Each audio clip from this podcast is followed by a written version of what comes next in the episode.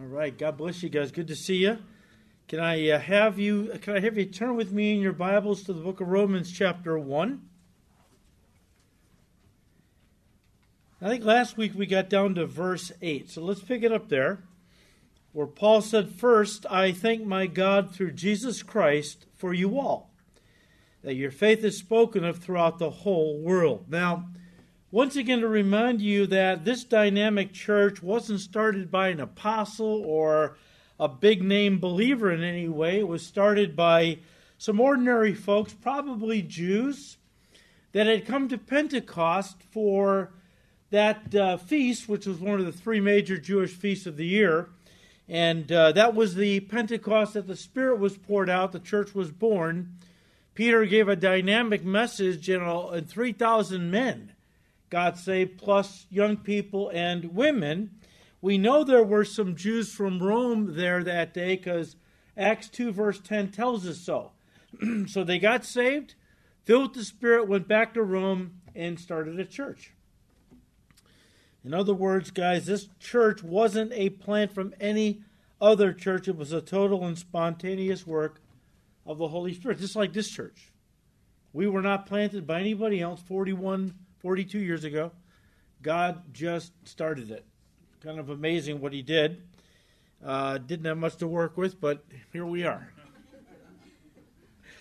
Uh, let me just say this to you. Um, every work of the Holy Spirit. Now, there's a lot of churches out there that are not works of the Holy Spirit. And you know what? He leaves them alone because they're doing the devil's work already. But every work of the Holy Spirit, every church raised up and is being used by God, the devil is going to use whatever means in his at his disposal to, to squash. He's going to attack and try to squash what God is doing. It was no different in Rome. Sorry, I swallowed some stuff in my throat.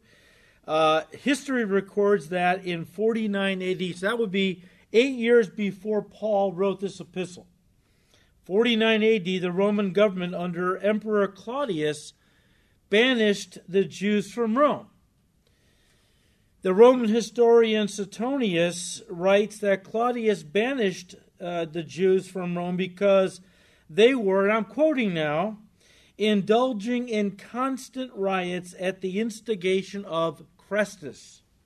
Chrestus. Now, there have been many attempts to explain who Chrestus was but there is no record of anyone at that time bearing that name. Now, a likely solution is that he, Suetonius, was referring to Christos, Christ, but writing some 70 years after the events had the name somewhat mixed up. Well, historian and scholar F. F. Bruce, who was not mixed up, very brilliant guy, he said, and I quote, It seems that the expulsion, expulsion had to do with dissension and disorder within the Jewish community of Rome, resulting from the introduction of Christianity into one or more of the synagogues of the city. End quote. And so Claudius had the Jews banished from Rome, which forced Jewish believers in Jesus to leave the city as well. This turned a predominantly Jewish fellowship or a church in Rome to a Gentile church as the Jews were now uh, expelled from the city. And Paul mentions that uh, in his introduction, uh, talking about other Gentiles, uh, because he wants to come to the city that is a church that is Gentiles in its nature and uh, character, and he wants to be a blessing to uh, other Gentiles that he has ministered to around the known world. But um, it's just interesting that as these Jewish believers in Christ were expelled from the city with all the other Jews, uh, they went out in every direction from Rome, taking the gospel with them to new places and new people. You know, sometimes events that seem bad are really being used by God for good, for the spread of the gospel. Now, this very thing happened 25 years earlier in Jerusalem. You read about that in Acts chapter 8.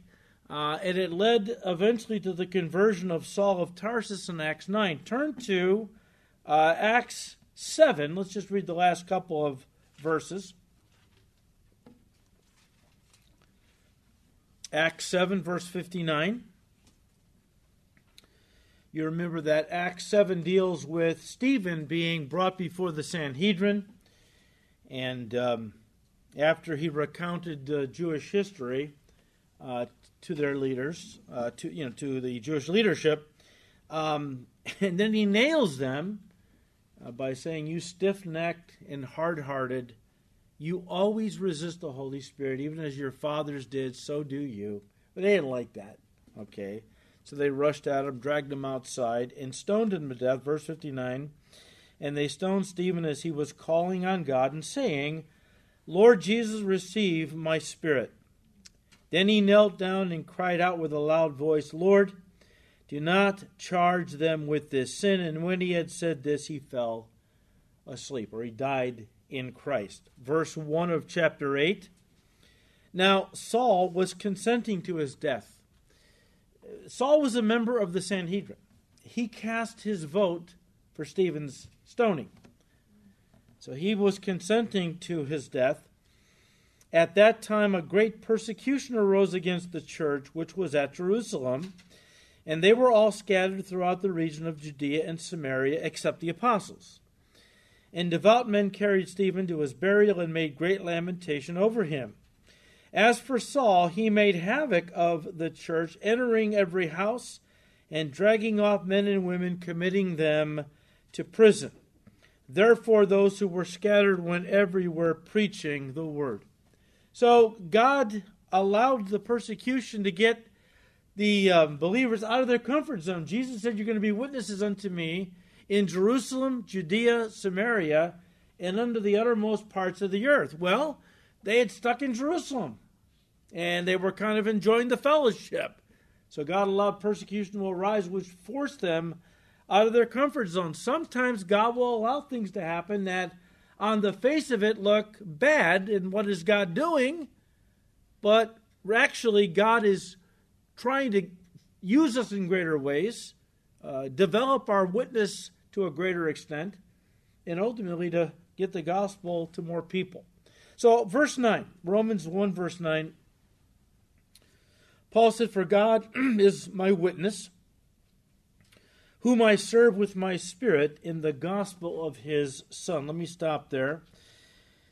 You have to understand. Um, you have to understand Paul, and uh, you know that Paul was um, raised by a Pharisee father.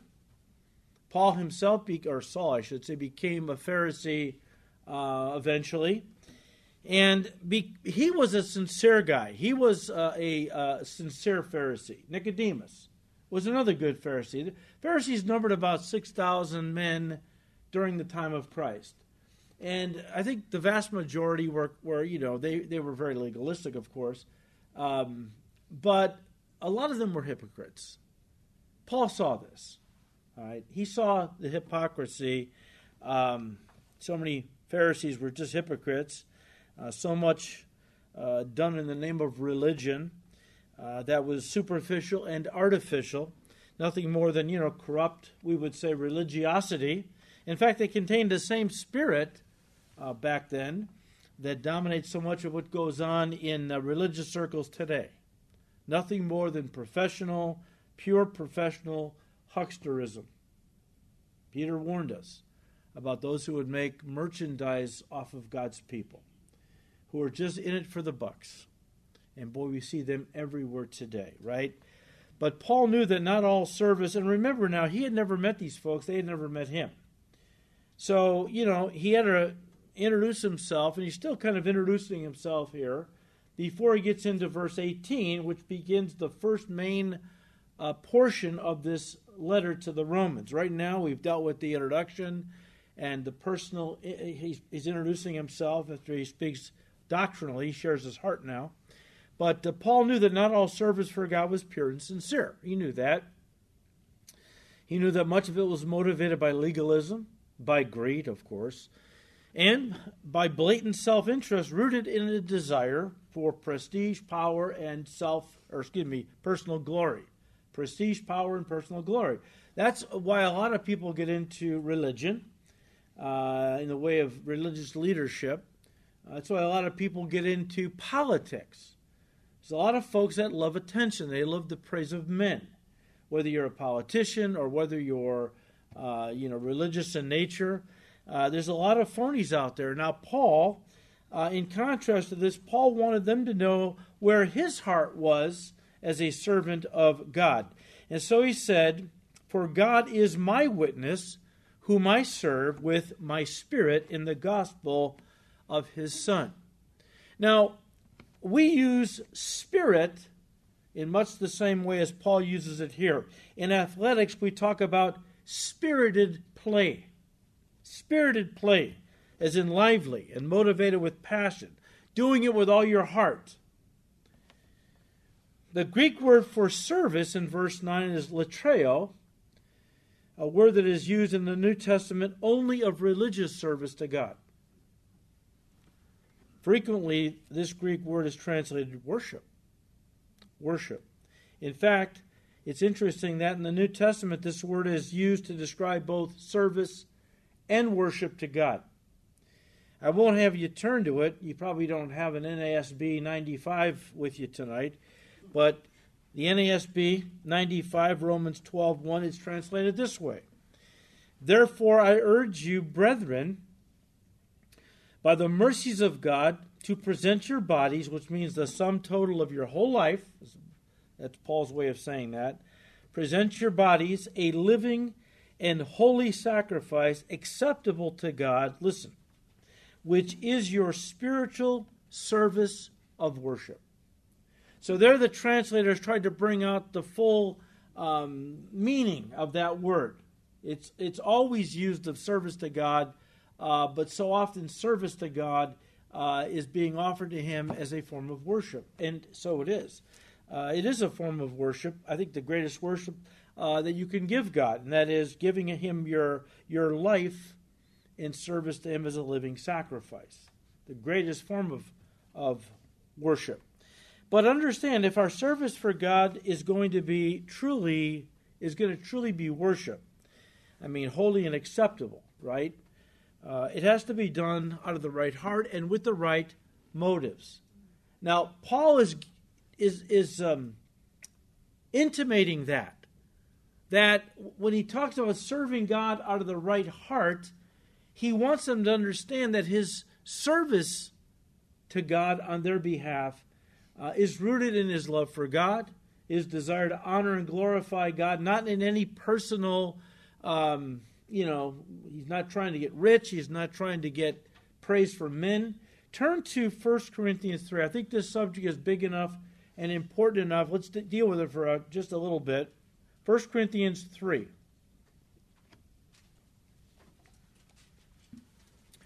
And I want to pick it up in verse 9.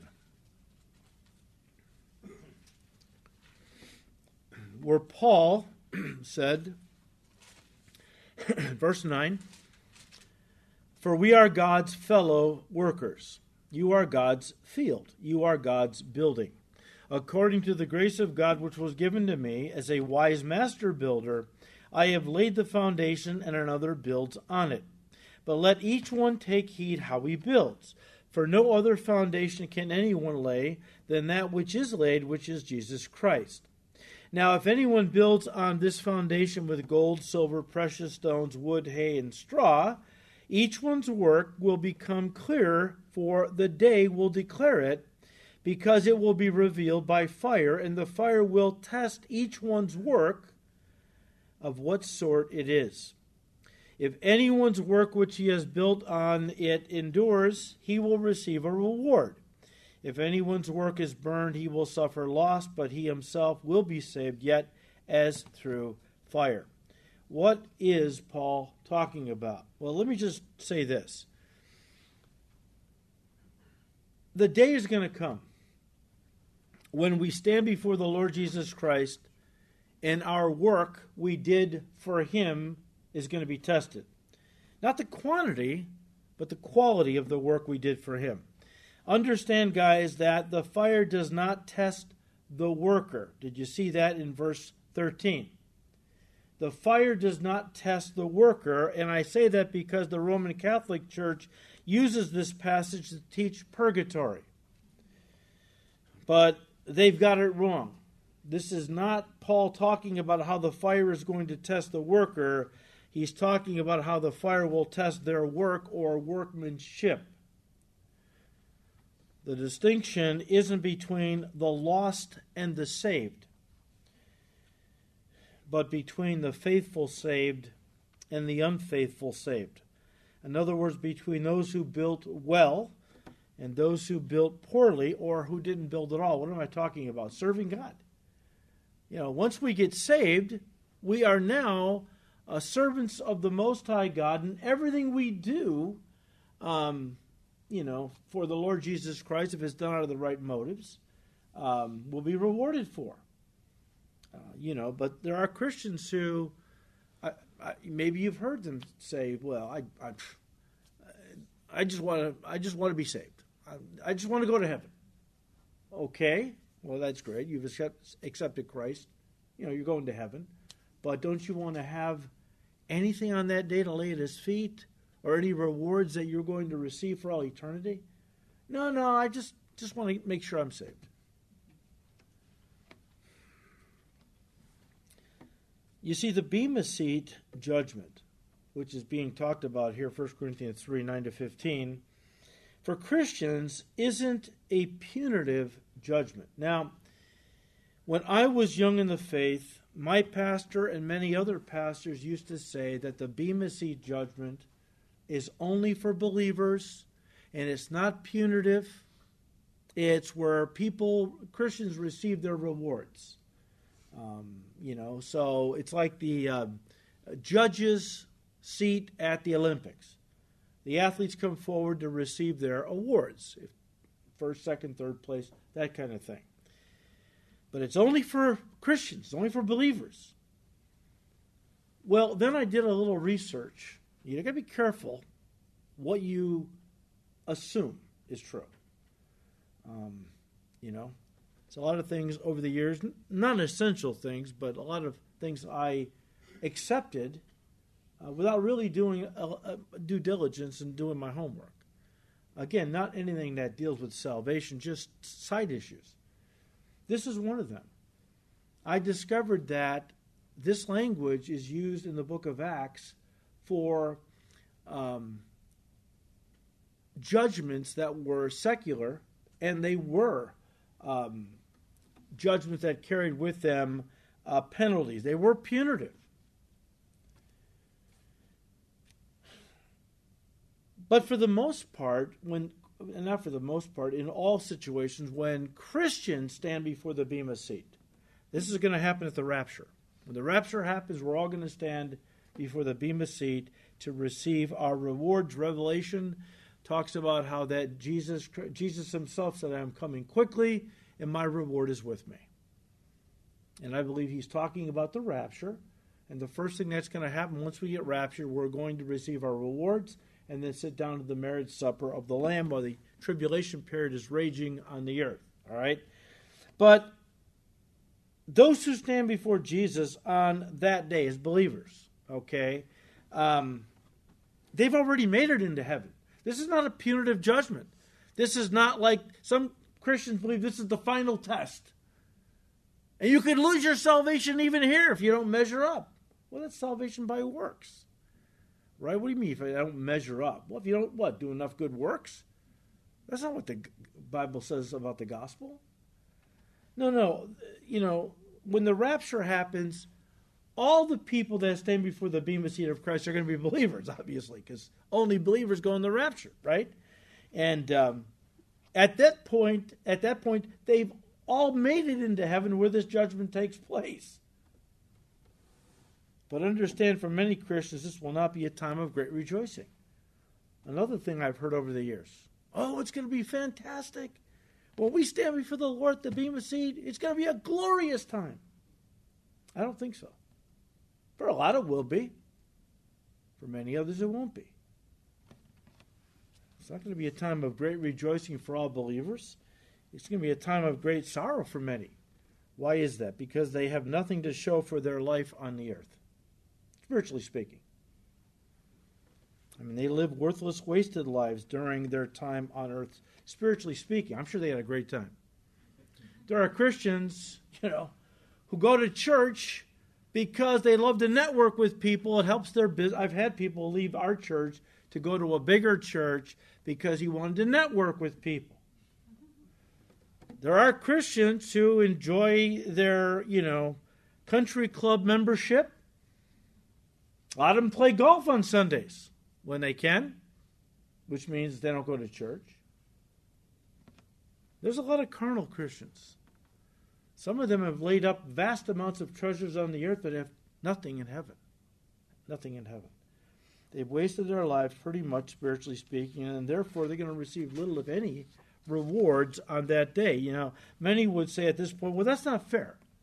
I wasn't able to get out, uh, you know, and go to church and serve the Lord. I was a shut in. Or, you know, as a young mom, I was always watching the little ones. And now, as a grandmother, I'm watching my kids' kids. So, how can God, you know, how, how can I really get out there like a missionary and, what, and serve God? The greatest ministry you can ever do for God is prayer. It's prayer. Any, any of us can do that. You all heard of Corrie ten Boom, right? We, uh, we, we read her book. It's one of our books of the quarter, The Hiding Place.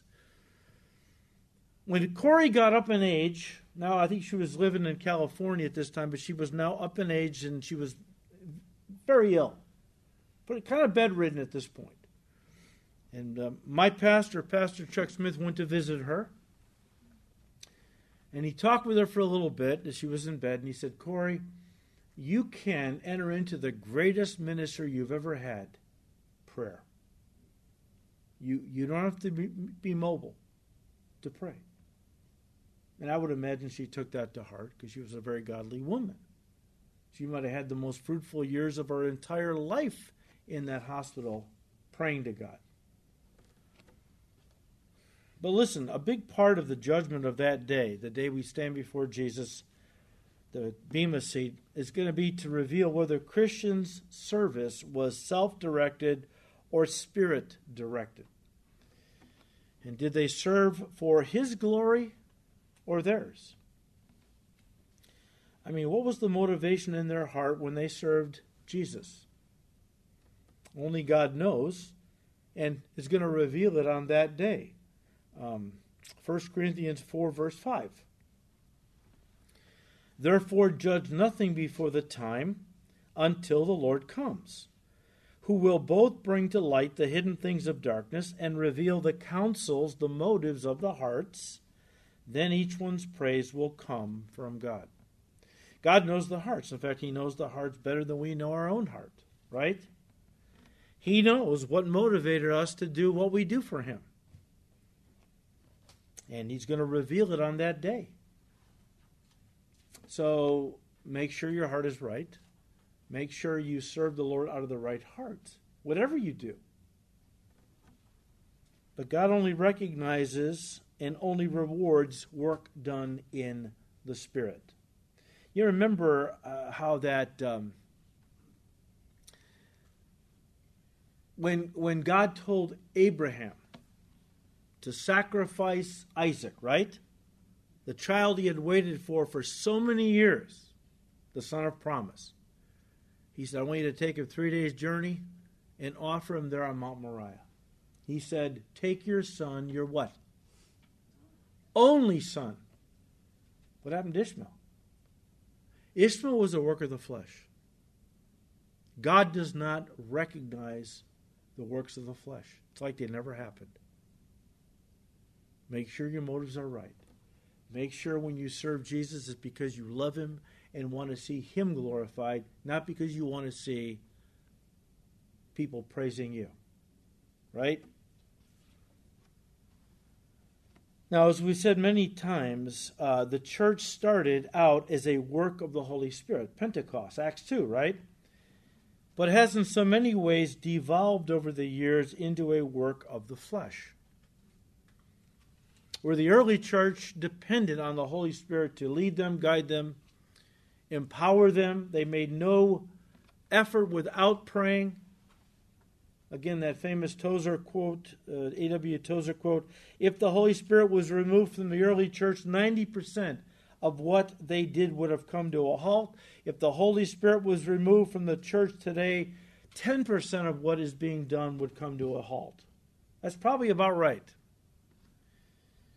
So, one of the reasons the church has become so ineffective is because we have placed more and more confidence in ourselves, in our programs, in our you know, pastors and leaders, their, their theological degrees, and so on.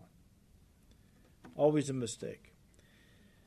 So Paul said, For God is my witness, whom I serve with my spirit in the gospel of his Son. Guys, and we're just kind of repeating some of the things we've already studied, but only the true gospel of God, gospel means good news, only the true gospel of God is good news because only the gospel, the true gospel of God, saves. Now, the Bible said, Jesus himself said that the closer we got to, to his return, the more the lies, the more the deception would increase. And this has come into the church as well. Uh, because the church has kind of gotten away from, you know, sola scriptura, where we just look at the Bible as being everything we need for life and godliness, and has gotten into other things. You know, I mean, the wisdom of man, psychology, and uh, even Eastern mysticism, like in contemplative prayer and other things. But we see a lot of false gospels in the Church of Jesus Christ in these last days. Uh, people that deny he's God, deny the body, who deny the bodily resurrection, um, of course, these are cults, but you hear some people say, look, it's not important what you believe, only that you believe, right? You've, maybe you heard that. Well, of course it matters what you believe because you have to believe the gospel, the true gospel, if you're going to be saved. You can believe a lie with all your heart, uh, you know, we'll take it out of, out of the Christian context and put it into the uh, Muslim context. You can't deny that Muslim young guys who are blowing themselves up in crowded marketplaces or flying airplanes into buildings, you can't deny that their faith uh, is sincere. These, these guys really believe what they believe. I mean, you can't, den- you lay down your life for what you believe. I think we can all say you're serious. But there is a way that seems right to a man, right? In the end thereof is what? The way of death. You can believe a lie with all your heart, it's still a lie. It will not save you. That's what we need to in these and Satan has flooded the zone in these last days with all kinds of false doctrine, heresy, and so on. How do we guard against it? Well, you study the Word of God verse by verse. The only way you're going to get the whole counsel of God, the only way you're going to be kept as much as possible from false teaching is look at everything in its context in the Word of God. And if you study it verse by verse, you're going to see everything in its context. I love topical teaching. I love to listen to topical teachers. I do topical teaching as I'm working my way through a, a book of the Bible, uh, verse by verse. You can camp on a passage and turn it into a little topical series, and you move on. Nothing wrong with that. But if you only go to a church that teaches topically, it's too easy for a pastor. I'm not saying he's trying to deceive anybody. I'm just saying sometimes they are, but not always. Um, maybe he himself is misled. But if you only go to a, go to a church that only teaches topically, um, you're not going to always get the context. And context is everything. I mean, if you're talking about, you know, how, how can you understand the Bible uh, in truth, you got to, context is everything. You got to see everything in its context. And uh, that's the only way you're going to keep yourself from error. So, we are living in the last days. A lot of false gospels are being floated out there. Uh, but the true gospel, the gospel of God, is a person a person. He is the Lord Jesus Christ. He is the good news. He Christianity is the only religion that is not made up of a, a, a, a, bunch of principles, right? That doesn't need their leader to preach those principles.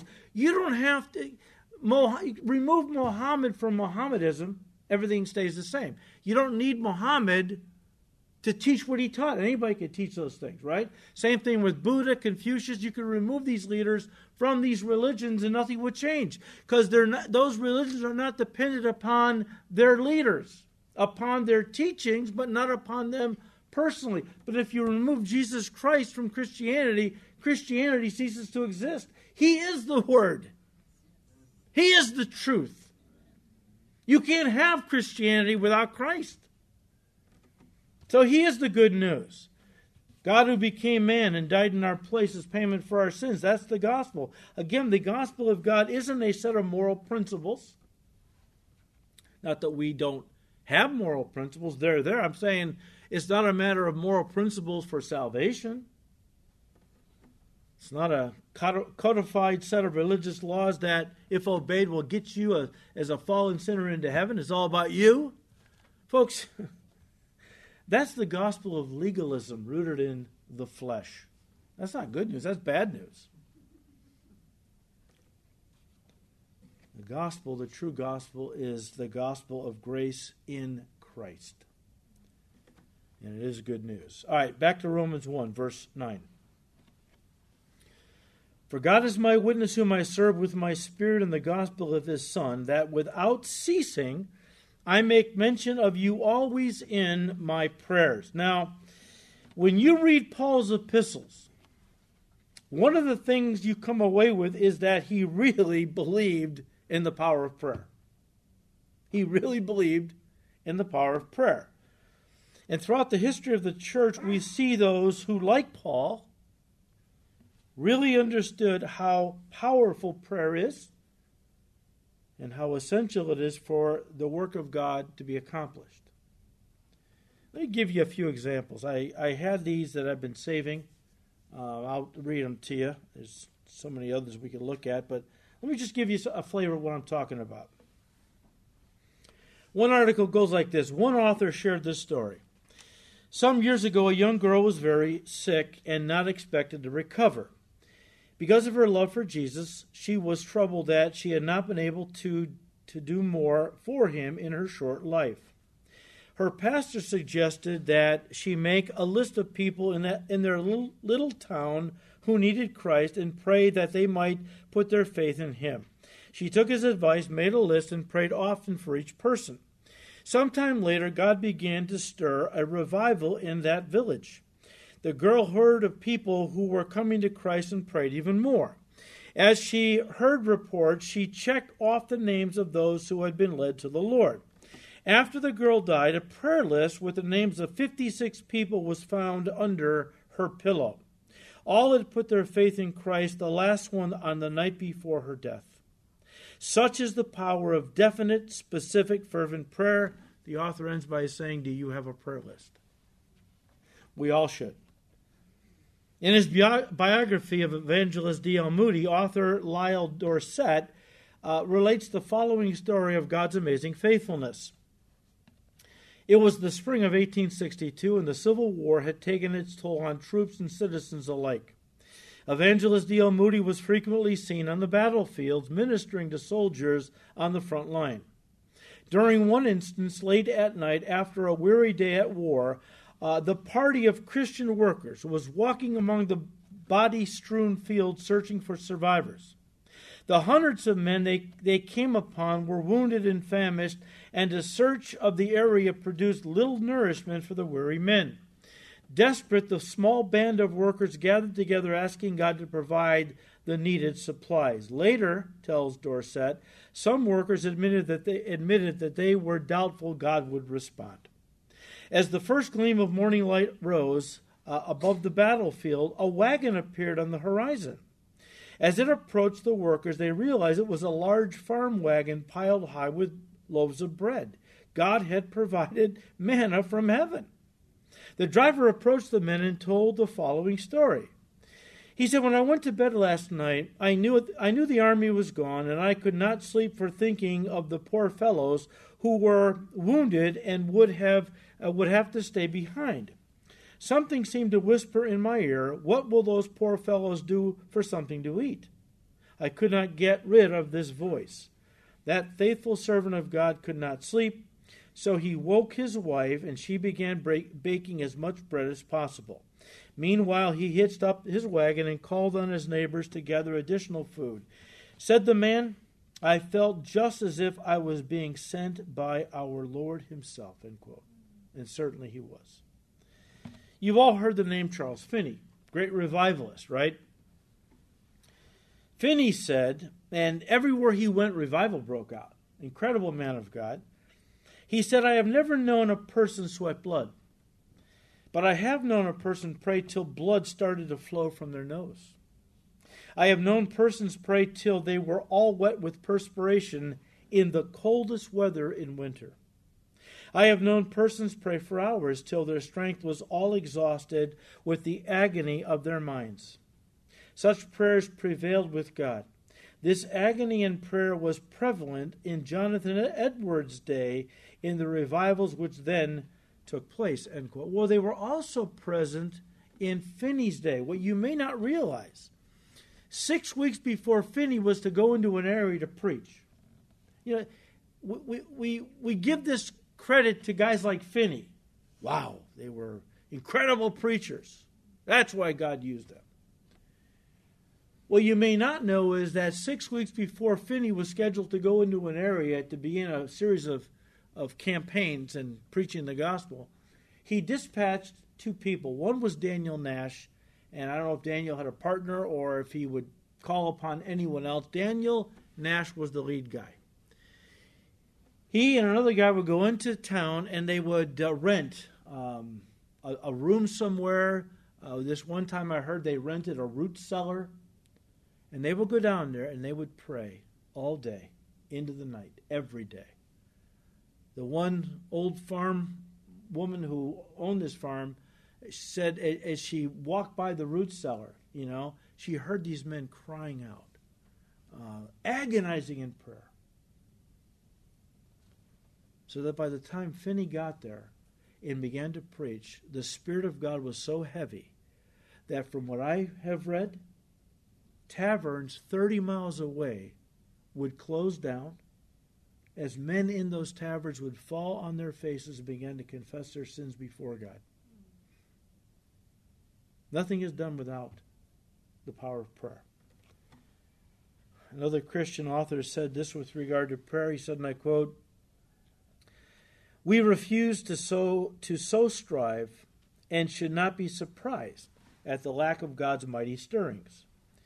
Is it not amazing that we have no problem with people wearing themselves out in sports for pleasure, work for money, politics for power, and programs for charity, but think it fanatical to so pray for souls? We would die for national freedom, but never for our progress in the kingdom of God. Is it any wonder we see so little of God's great working today? Now, that was not true of Paul the Apostle. He was a true prayer warrior. Listen to what he said in verse 9 again. For God is my witness, whom I serve with my spirit in the gospel of his Son, that without ceasing I make what? Mention of you always in my prayers. I appreciate that Paul said uh, he makes mention of these people in his prayers. Look, not all prayers need to be lengthy and detailed for God to hear them and answer. It is appropriate sometimes to make mention of people in our prayers since God knows everything, anyways. He knows what they need. You don't have to explain it to God. I just love it when I'm in a prayer meeting and somebody's explaining to God. They're going on for 10 minutes. I'm like, just shoot me now. I'm thinking, God knows. Could you just get to it? Right? Now, listen. Not all of our prayers are mentioned quickly to God kind of prayers. There are prayers that require us to get on our faces before God, and pour our hearts out fervently, like Jesus did in the Garden of Gethsemane the night before the cross. I don't know if we'll ever sweat drops of blood like he did, but I know there are times when we need to pray fervently. You say, well, one of those times, God will tell you. I don't have to explain it. God will tell you. But Paul was a prayer warrior, is the point. And one of my favorite examples of Paul's prayers for believers comes out of Ephesians chapter 3. You want to turn there.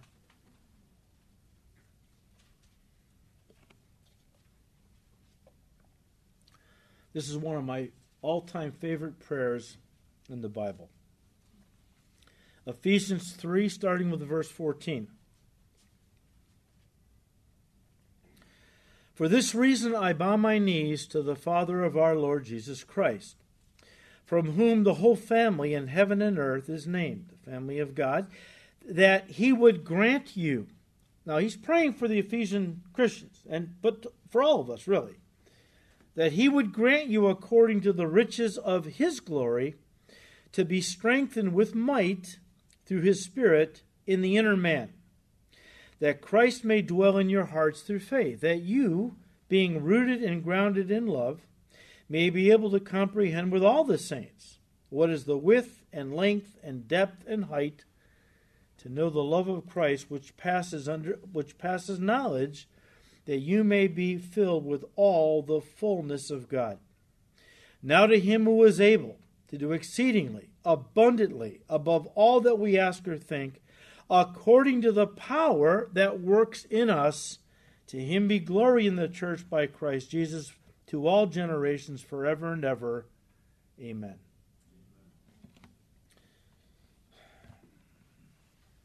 One great prayer warrior said this in a book I read years ago. The problem with the church today and why there is such a lack of power is you got too many leaders in the boardroom organizing instead of in the prayer room agonizing. I think he nailed it. Samuel Chadwick said in the early 1900s The church that multiplies committees and neglects prayer may be fussy, noisy, enterprising, but it labors in vain and spends its strength for naught. It is possible to excel in mechanics and fail in dynamics. There is an abundance of machinery. What is lacking is power. The story goes years ago that three young seminary students showed up on the church steps of the London Metropolitan Tabernacle Church the church the great Spurgeon pastored. They had always heard about Spurgeon, but had never met him. Didn't even know what he looked like. But they're waiting and talking before church. You got there early. they're excited. I don't know, maybe an hour before, and they're just standing on the steps talking to each other.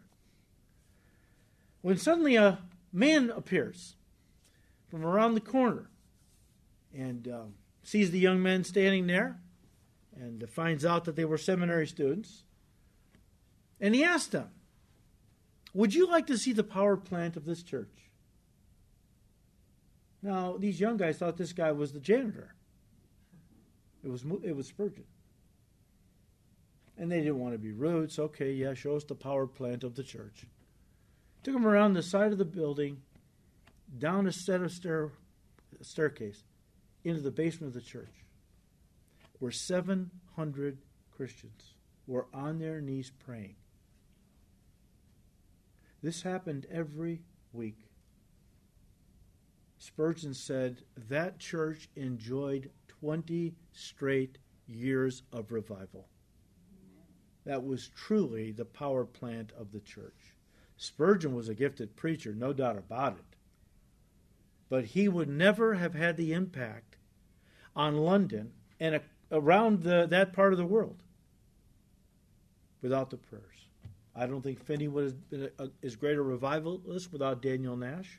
I think there's a lot of people, a lot of people that are prayer warriors. You know, you think of Anna in Luke chapter 2, right?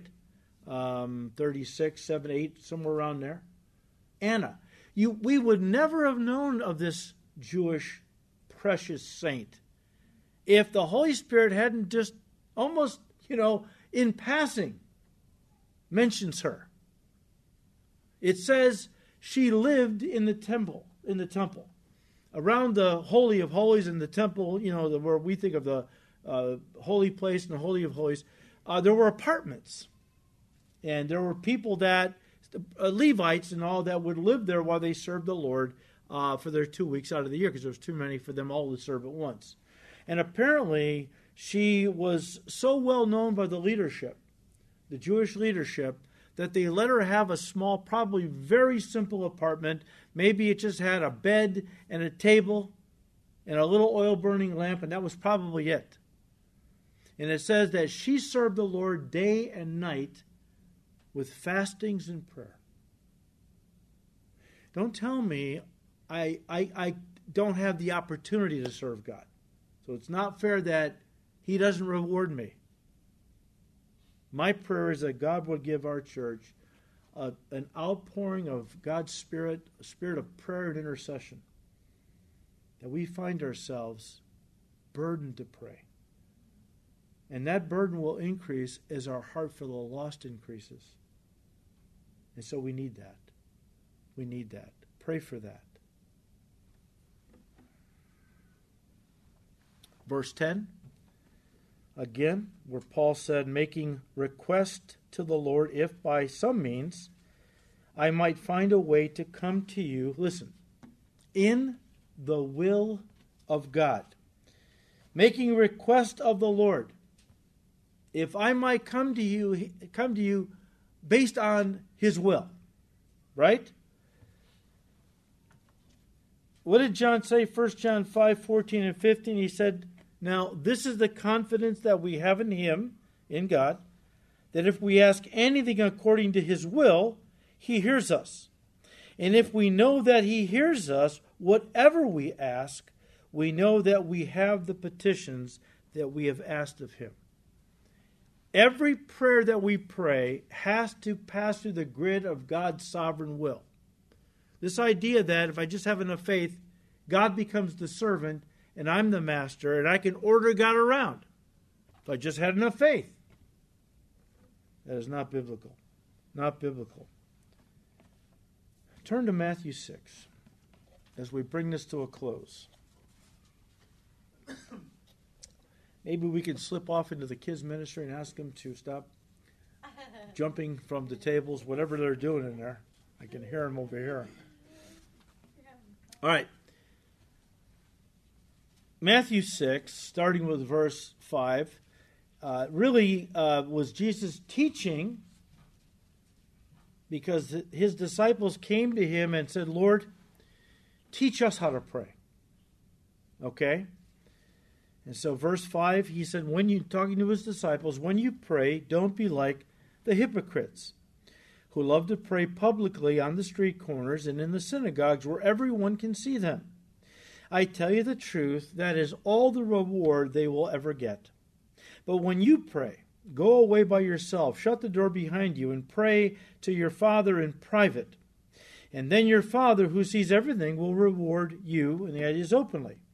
When you pray, don't babble on and on as the Gentiles do. They think their prayers are answered merely by repeating their words again and again. Don't be like them, for your Father knows exactly what you need even before you ask Him. Verse 9 Pray like this. Our Father in heaven, may your name be kept holy, may your kingdom come soon, may your will be done on earth as it is in heaven.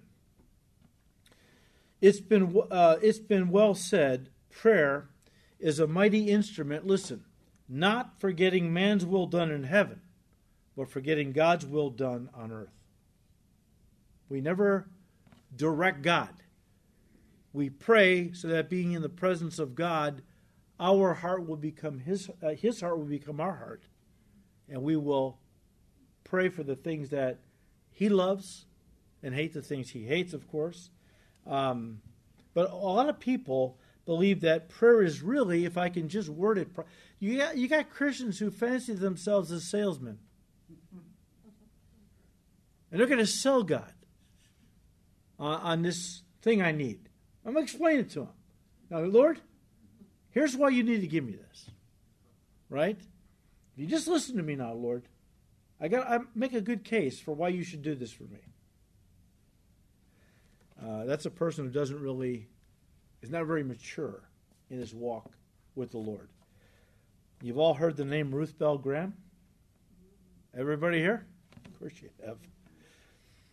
One author said Ruth Bell Graham has said she is glad God did not listen to her foolish demands in her younger years, or she would have married the wrong guy 15 times. But she ended her prayers wisely by saying, Not my will, but thy will be done. The author says, How do you pray? Do you pray in simplicity, Father, thy will be done? Or do you pray with a demanding mentality? You listen to me, God. I want this. For us to pray as Jesus taught, we must believe in the character and wisdom of our Heavenly Father, that He loves us and wants to do the best for us, and that His will is perfect. All right, let's stop there, and we'll pick it up, verse 10, next time. And uh, let's pray. Father, we thank you. We thank you, Lord, for your word. We thank you, Lord, that it feeds us, directs us, blesses us, and empowers us. We pray, Lord, that you will continue to bless these studies in your word, giving us grace to remember what we've learned tonight. A lot of great principles we need to apply. Give us grace to do that. And that, Lord, we would always know that you are the master and I am the servant, and never the other way around. We thank you, Lord. We ask you to keep blessing these studies for your glory in Jesus' precious name. Amen.